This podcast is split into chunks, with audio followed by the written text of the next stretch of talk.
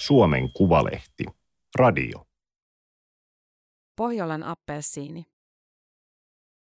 Se pelasti jatkosodassa sotilaat keripukilta ja kotirintaman nälältä. Se on syntynyt Suomessa, vaikka ruotsalaiset omivat sen itselleen. Nykysuomalainen arvostaa lanttua lähinnä joulupöydässä. Toimittaja Virpi Salmi. Teksti on julkaistu Suomen Kuvalehden numerossa 50 kautta 2022. Ääniversion lukijana toimii Aimaterin koneääni Ilona. Sesonki on alkanut. Sitä ei voi olla huomaamatta City Marketissa Jyväskylän keljossa. Lanttu on tuotu paraatipaikalle, keskelle käytävää hedelmä- ja vihannesosaston eteen, suuriin tarjouslaareihin. Kahden kilon pusseihin pakattuja lanttuja saisi euron pussi. Ei tule itse tehdylle lanttulaatikolle paljon hintaa. Kahdesta kilosta lanttuja tulee laatikkoa sellainen määrä, että siinä on kiihkeimmälläkin lanttufanilla syömistä.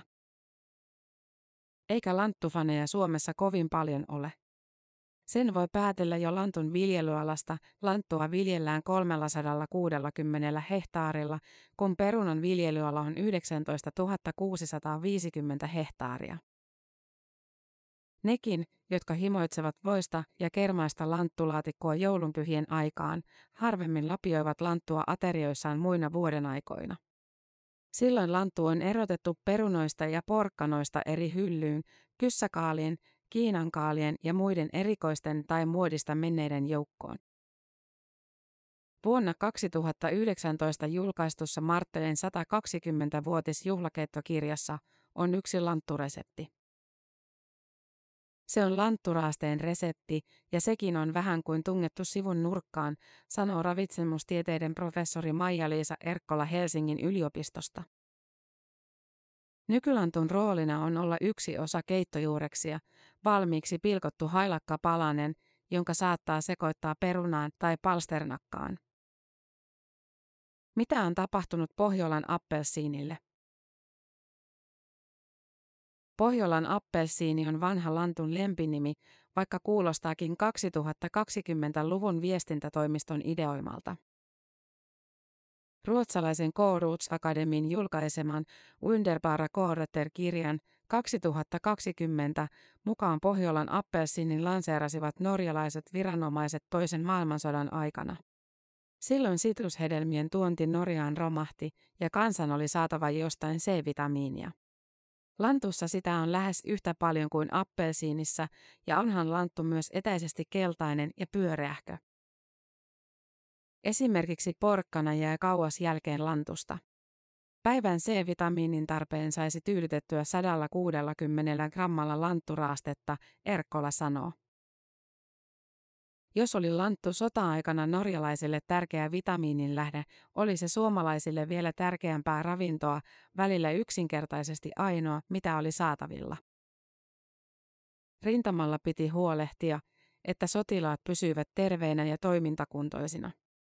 Tuoreiden vihannesten ja C-vitamiinin puutos aiheuttaa keripukkia, hampaat alkavat löystyä ikenistä, olo on väsynyt ja vetelä, heikottaa, tulee mustelmia ja nenästä vuotaa herkästi verta. Sitä ilmeni jatkosodan aikana suomalaisissakin sotilaissa. Myöhemmin kemian Nobelilla palkittu A.I. Virtanen ehdotti, että keripukin estämiseksi sotilaan on hyvä syödä kilo lanttua viikossa. Sotatalvi 1941-1942 muistetaan lanttutalvena. Säännöstelyksi joutui leivän, viljojen, lihan, juuston, voin ja maidon lisäksi peruna ja muutkin juurekset, paitsi lanttu. Lanttutalveksi on ristitty myös Saksassa ensimmäisen maailmansodan aikainen talvi 1916-1917, jolloin perunakin loppui. Erityisen hankala ruokatilanne oli lanttutalvena Helsingissä. Aikalaismuisteloiden mukaan pistävän imelä haju leijui kaikkialla. Lanttu sai pula-ajan ruoan maineen. Eikä lantusta ja sen hajusta päästy noin vain eroon sodan loppuessakaan, sillä säännöstely päättyi lopullisesti vasta 1953, jolloin kauppoihin alkoi tulla myös ihan oikeita etelän appelsiineja. Jos sota-aika pilasi keitetyn lantun maineen, tuoreelle lantulle tehtiin hallaa 1980-luvun kouluruokailussa. Moni nykyinen keski-ikäinen muistaa yhtenä inhokkiruokanaan koulun lantturaasteen. Se oli usein kuivaa kuin tuohi. Seassa oli rusinoita, noita suomalaisruokien perinteisiä piristäjiä. Meidät vähän sosiaalistetaan muistelemaan ikäviä kouluruokamuistoja, Erkkola puolustaa Lanton mainetta. Kun vitsaillaan, että raastepöydästä aloitellaan, vitsissä ei viitata lantturaasteeseen. Pizzerioiden ja lounasbuffettien raasteet ovat nykyään kaalia ja porkkanaa. Kouluruokalistoilla lanttua kyllä näkee siellä täällä, joskus eksoottisen kuuloisinakin yhdistelminä, kuten vaikkapa lanttu persikkasalaattina, kuten varsinaissuomalaisen ruskon kunnan kouluissa. Moni myös syyttää lanttua ilmavaivoistaan, jotka tuntuvat ilmenevän lanttulaatikon syömisen jälkeen. Niihin saattaa kyllä syypää olla pikemminkin runsaassa kermassa ja voissa kuin itse lantussa, Erkkola huomauttaa. Kotimaiset kasvikset ry, jonka tehtävänä on nimensä mukaisesti edistää Suomessa kasvatettujen kasvisten syömistä, valitsee joka vuosi vuoden vihanneksen, jota erityisesti pidetään esillä ja markkinoidaan. Lanttu oli vuoden vihannes vuonna 2011, mutta ei suinkaan yksin, vaan yhdessä nauriin kanssa. Hyvin säilyvien, sokeri- ja C-vitamiinipitoisten lanttujen tiedetään pelastaneen ihmishenkiä ensimmäisen maailmansodan aikana Saksassa samoin kuin pula-ajan Suomessakin. Näiden kokemusten jälkeen ihmiset ovat mieluusti valinneet ruokapöytäänsä muuta kuin lanttua aivan näihin päiviin asti, perusteluissa vuodelta 2011 sanotaan. Vesilahdessa Pirkanmaalla lanttua ja sen hajua ei muistella lainkaan pahalla, päinvastoin. Suomen itsenäisyyden satavuotisjuhlavuonna 2017 nimittäin Helsingin Sanomien teemanlehdessä julistettiin, että Lanttu on syntynyt Vesilahdessa. Lehden ilmestymisen aikoihin paikallisella eläkeläisten kerholla joutohetkillä oli joulupuurotilaisuus. Sillä tieto Lantun synnyinpaikasta herätti valtavasti innostusta.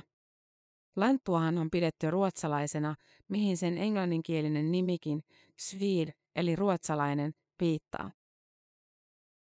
Puuron äärellä todettiin, että paikkakunnalla on tosiaan vanhoina paikanniminä sekä Lanttunokka että Lanttulahti. Ryhdyimme ideoimaan, että kyllä Lantun alkuperäistä kannattaa tehdä numeroa ja ottaa se jonkinlaiseksi paikkakunnan vetovoimatekijäksi. Joutohetkien seuran aktiivi Pirjo Hakuni muistelee. Lokakuussa 2019 paikkakunnalla järjestettiin ensimmäiset lanttujaiset, syysmarkkinat, joiden teemana oli lanttu. Eläkeläisten seura teetti itselleen mustan teepaidan, jossa on lantun kuva ja teksti Vesilahdessa lanttu leikkaa. Pidettiin kilpailu lantturesepteistä ja sen voitti pähkinäinen suklaalanttukakku. Palkittiin vuoden suurin lanttu, oli esitelmä lantun historiasta ja lanttutanssit. Tarjolla oli lanttukeittoa ja lanttupaelaa.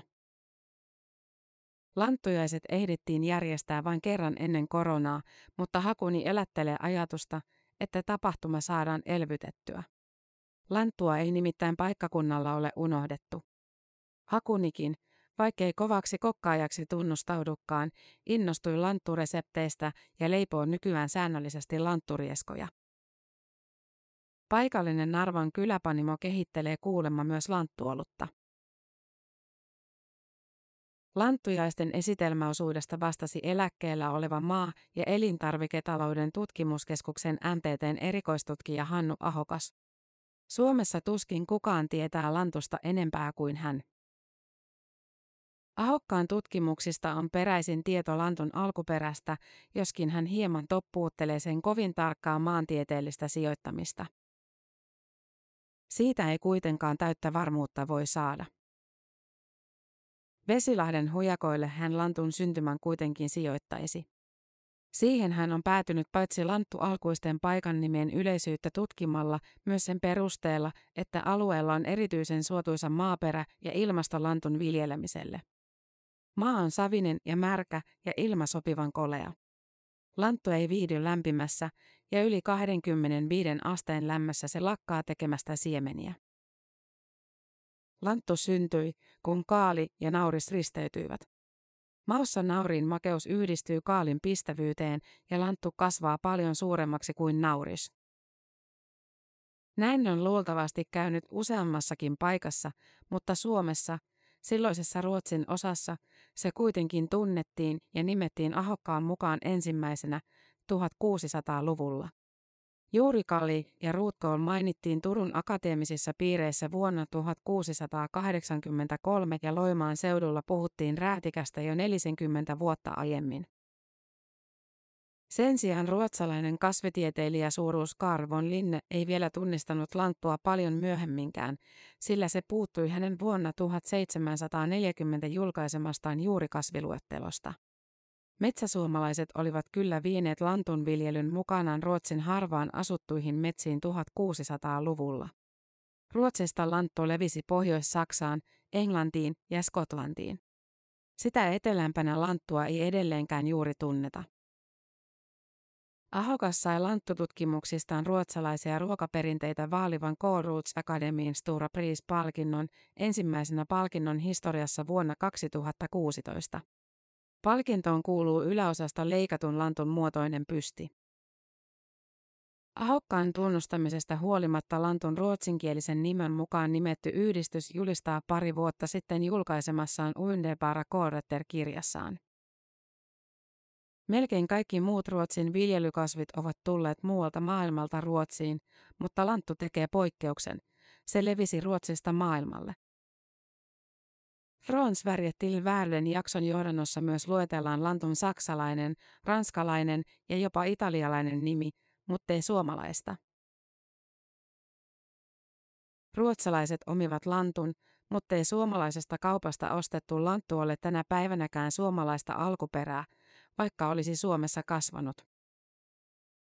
Suomessa ei ole omaa kaupallista siementuotantoa, paitsi ihan harrastelijaviljelijöille.